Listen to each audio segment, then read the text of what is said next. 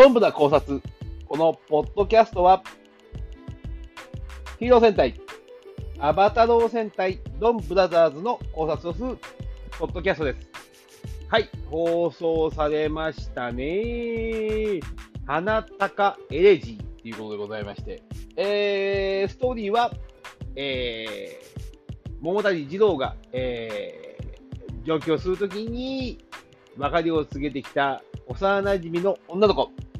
の女の子が上京してくるというところからスタートします。えー、児童はその女の子にいい格好がしたい。まあ、とりあえず児童はええ格好しいなんで、あの、ええ格好したいっていうことで、えー、ドンブラザーズのリーダーになりたいと言い出して、えー、ドラグンファイヤーズでしたね。うん、を結成するわけでございます。はい。あのー、このストーリーの中で、えー、ドンドラ悟空から、えー、ドントラブルトに変身してしまうわけでございます。えー、もう一つの人格と思われている危ない二郎さんが出てくるわけでございますが、うーんとですね、ストーリーを見てると、どうもこの幼馴染の女の子が、このことに、解決にもしかすると、キーキャラクターになるんじゃないかなと思って見ております。えー、変身の仕方を見ると、えー、変身アイテムが変形して、ゴールドがメインな姿からシルバーのがメインの姿に変わるってことは、えー、ルパパトのえー、パトレン X、ルパン X のその変身の仕方と似ているので、えー、と思います。えっ、ー、と、まあ、6人目の変身選手な、最初は基本、あの、今までは敵として現れるパターンもありますので、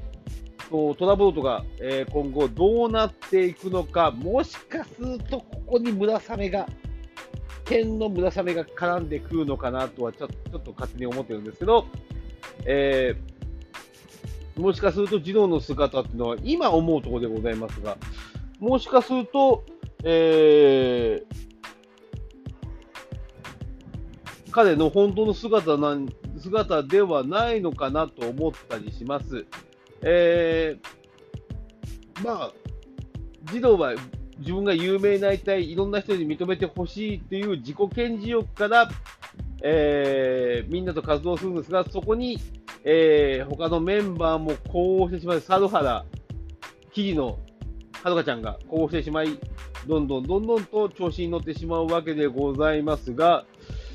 太郎の暗躍よりいろんな大きな事故は起き出すやってなっていくのですが、まあその中で、ちょっと動きがおかしいぞ、先週から黒カイトでございます。黒カイトがね、なんかね、タガが外れてきてるんですよ。先週も、あの、前話でやった、あの、もしもし、もしもし、もしもし言うで、の回でも、あの、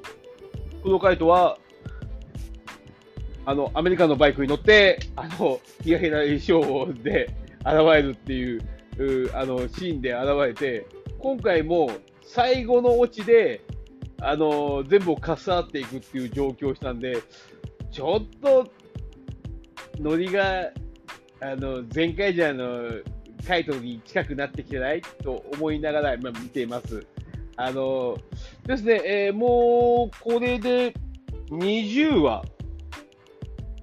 20話でございますんで、えー、20戦隊以上ですね、もうもともと持っているメダルもありますんで、えー、半分超えた段階で、えー、変化が生まれたってことは、やはりこのヒーローの力が奪われてしまったがために、カイトはそれを取り戻す動きをしている。で、ただもカイトがの目的、黒カイトの目的自体をあまり理解してない状況なんで、えー、カイドとしては今、喫茶ドンブラでございますが、その喫茶ドンブラが最後は駄菓子屋カラフルに戻って、えー、ジュナンやドンブラザ、あ、ドンブラザ、前回ジャーのメンバーたちと、あと、祖母であるやっちゃんが戻ってくるのかなと思ったりしています。えー、今ですね、ここ、この先、うん、そのストーリーとして、やはりヒーローの力を取り戻しながら、ヒーローの世界を解放していき、その力を得て、えー、活躍してた前回じゃもう戻ってくるのかなと思ったりしています。果たしてどうなることでしょう。はい。えー、なかなかどうして深いキャラで、やっぱり最後、えー、だんだんコメディコメディエンとして、えー、才能を発揮している志田琥珀ちゃん、はるかちゃん役の志田琥珀ちゃんが、なかなかいい味を出してるなと思っております。はい、また次回、皆さんで楽しみにお待ちしましょう。以上です。